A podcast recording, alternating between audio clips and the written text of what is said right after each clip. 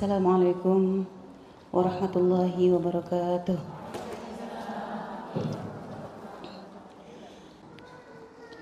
Para ibunda, para akhwat yang solehah solehah, yang semoga senantiasa dimuliakan oleh Allah Subhanahu Wa Taala,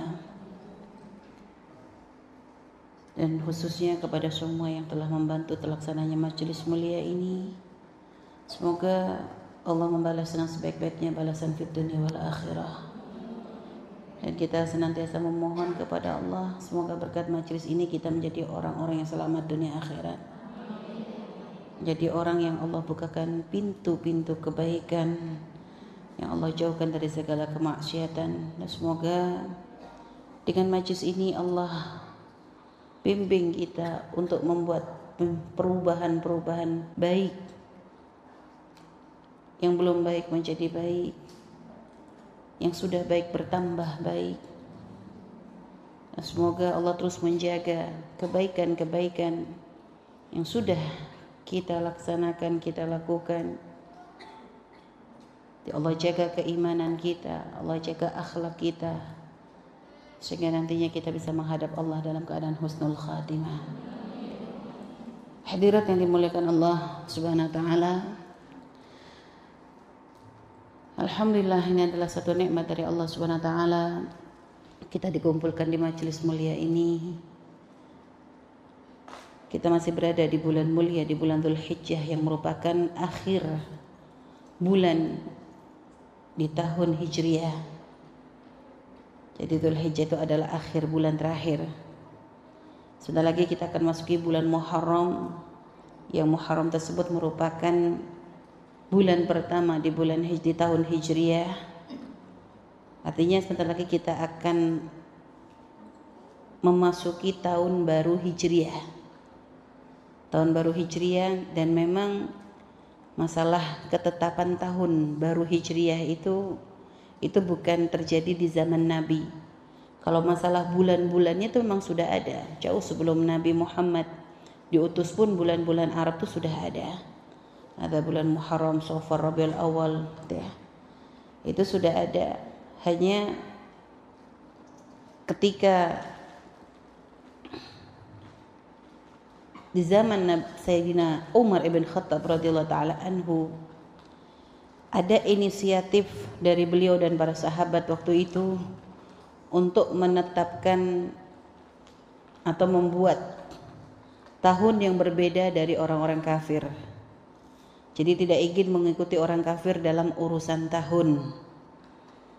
Sehingga Sayyidina Umar itu di dalam surat menyuratnya itu tidak menggunakan tahun Masehi dikarenakan girohnya beliau, cemburunya beliau tidak ingin memasukkan apa pun yang berkaitan dengan orang-orang kafir di dalam urusannya. Sehingga akhirnya menyulitkan juga karena dalam surat-surat negara itu butuh tanggal tahun akhirnya dirapatkanlah untuk membuat menetapkan tahun Hijriah. Sehingga akhirnya ditentukan yang menjadi tahun bulan pertama itu apa. Lalu kenapa kok Muharram yang dipilih ya. awalnya dipilih tahunnya dulu. Tahunnya dulu dimulai dari apa? Dari peristiwa apa? Dimusyawarahkan ada banyak usulan yang masuk ada yang mengusulkan bagaimana kalau tahun Hijriah dimulai dari dilahirkannya Rasulullah. Ada mengusulkan gimana kalau dimulai dari diutusnya Nabi Muhammad wasallam. Lalu banyak banyak usulan di antara juga termasuk hijrahnya Nabi. Ada yang mengatakan setelah Fathu Makkah. Akan tetapi akhirnya dari usulan-usulan tersebut yang dipilih adalah dimulai tahun hijrah itu dari hijrahnya Rasulullah Wasallam. Karena hijrah itu ada makna perpindahan ada makna pindah dari tempat yang tidak baik menuju menuju kepada satu tempat yang baik. Hijrah. Dan hijrah itu memang menjadi awal terbentuknya negara Islam, awal terbangunnya kekuatan Islam. Itu dimulai dari hijrahnya Nabi Muhammad SAW sehingga Nabi bisa membangun satu kekuatan masyarakat Muslim satu negara. Dan akhirnya Subhanallah dari situlah dimulai kebangkitan Islam sehingga akhirnya Islam pun bisa menguasai semua jazirah Arab dan juga merembet kepada banyak tempat gitu ya. Ya kan dimulainya dari situ peristiwa hijrah. Sehingga akhirnya dianggap itu menjadi suatu peristiwa yang sangat penting, maka dimulai dari mulai hijrahnya Nabi itu sebagai tahun pertama hijriah. Sehingga mereka kalau kita baca sejarah satu tahun sebelum hijrah, setahun sesudah hijrah, nah itu biasa ya. Jadi hijrah itu menjadi patokan. Yang hijrah itu terjadi di tahun eh, jadi 13 tahun Nabi itu berdakwah di Makkah baru setelah itu Nabi hijrah ke Madinah.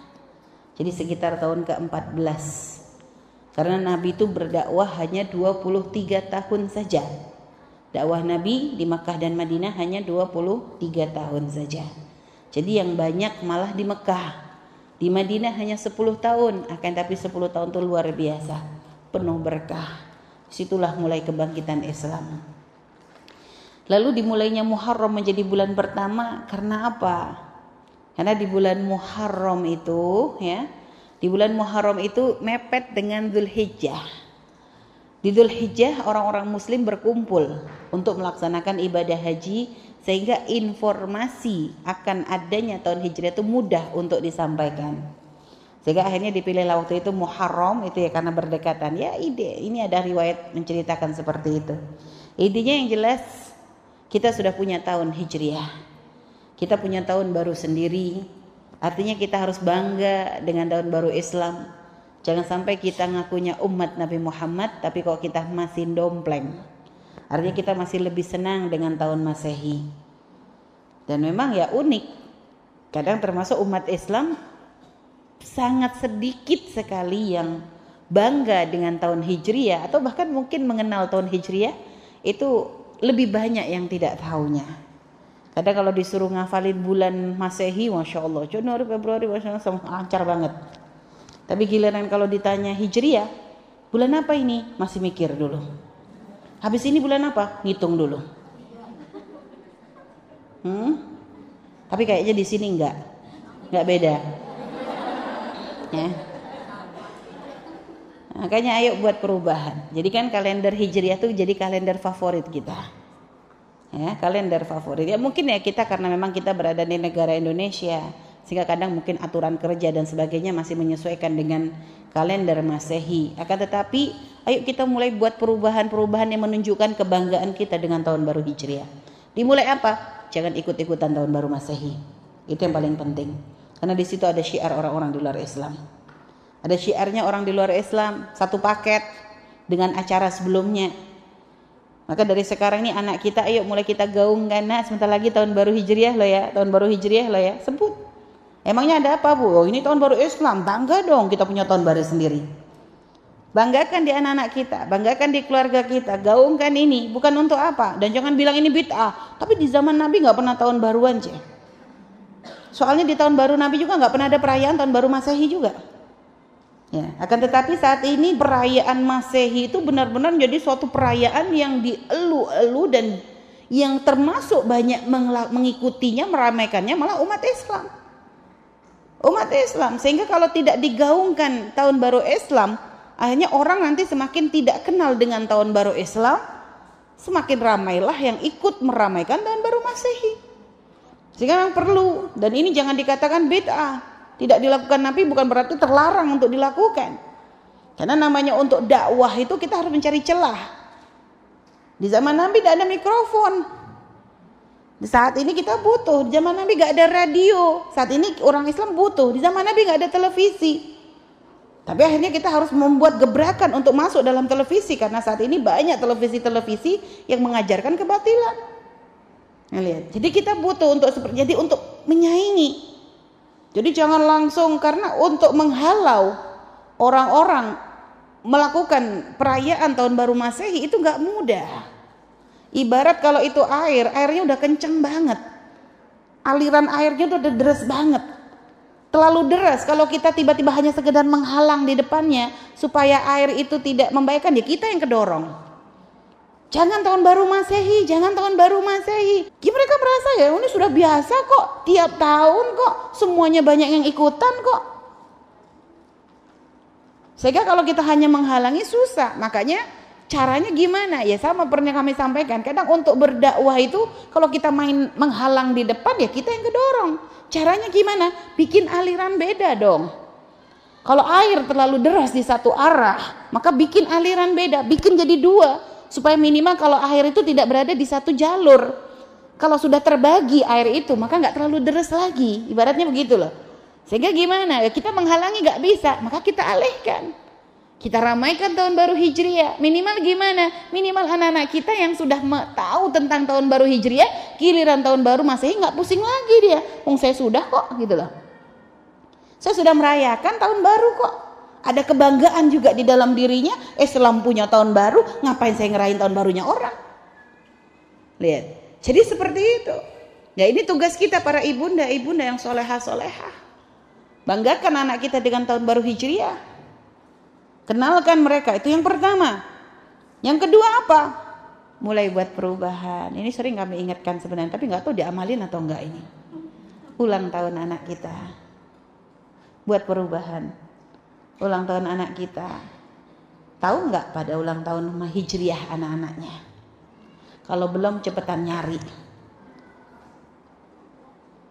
Biar mereka bangga. Ternyata siapa tahu ulang tahun anak kita berbarengan dengan hari kelahirannya Rasulullah. Oh lihat, bangga. Ya Allah, ternyata aku tuh lahirnya di 12 Rabiul Awal, kayak hari lahirnya Nabi Muhammad lihat. Kan seneng kayak gitu. Atau ternyata kok subhanallah terlahir di hari bulan-bulan istimewa. Ada yang ternyata lahirnya di bulan Ramadan. Ada yang lahirnya ternyata berbarengan dengan tahun baru Hijriah, satu Muharram. Lihat, ada kebanggaan di dirinya. Rayakan itu.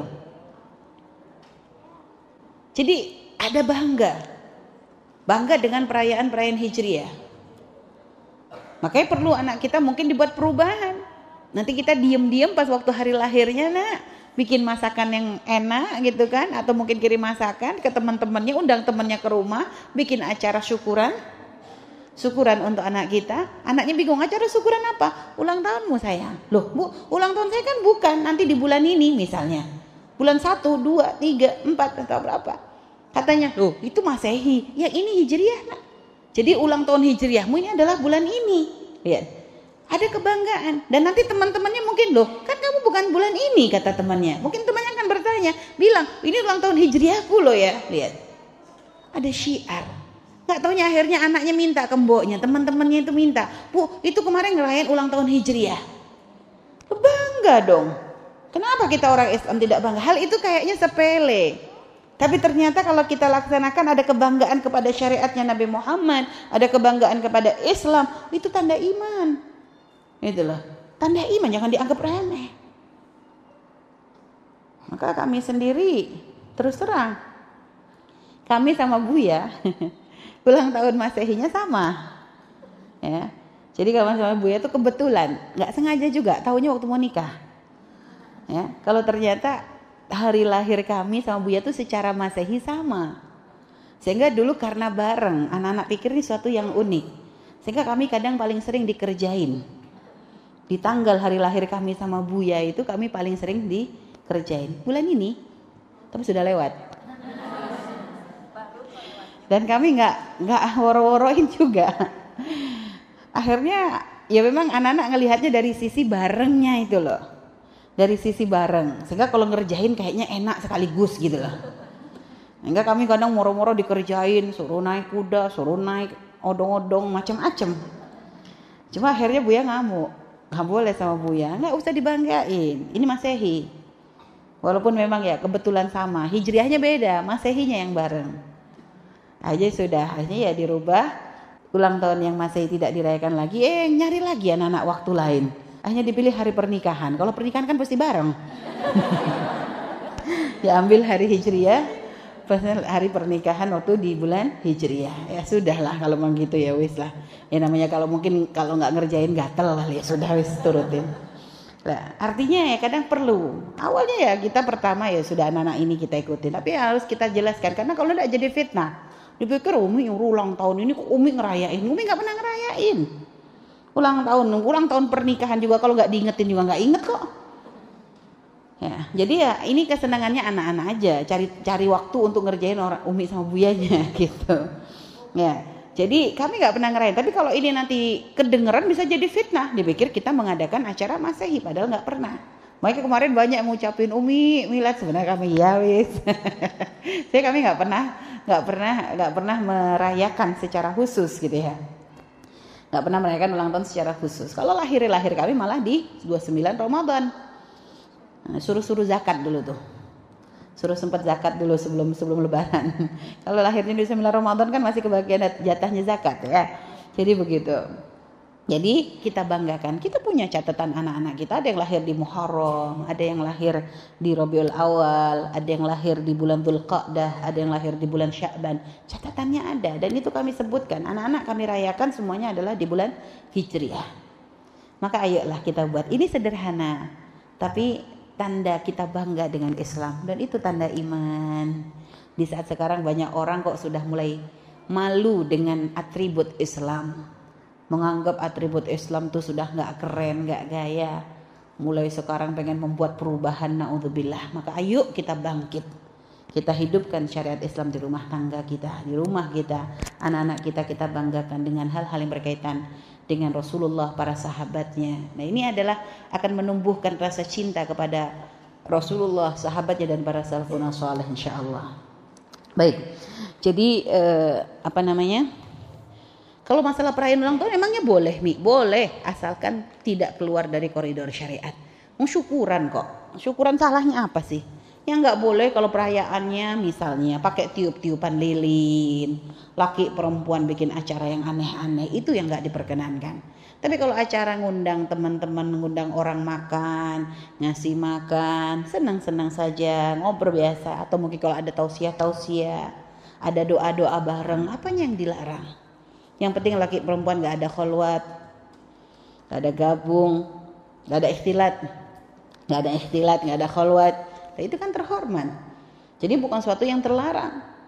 Karena ketika Nabi pun ditanya, kenapa Nabi puasa hari Senin? Di antara alasannya belum menyebutkan fihi wulitu.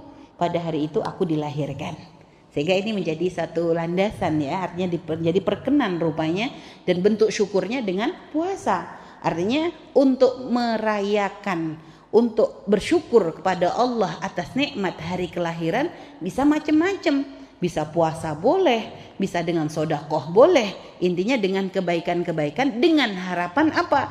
Semoga dengan kebaikan yang dilakukan menjadi doa supaya anak kita menjadi anak yang soleh soleha. Menjadi sebab umurnya semakin berkah.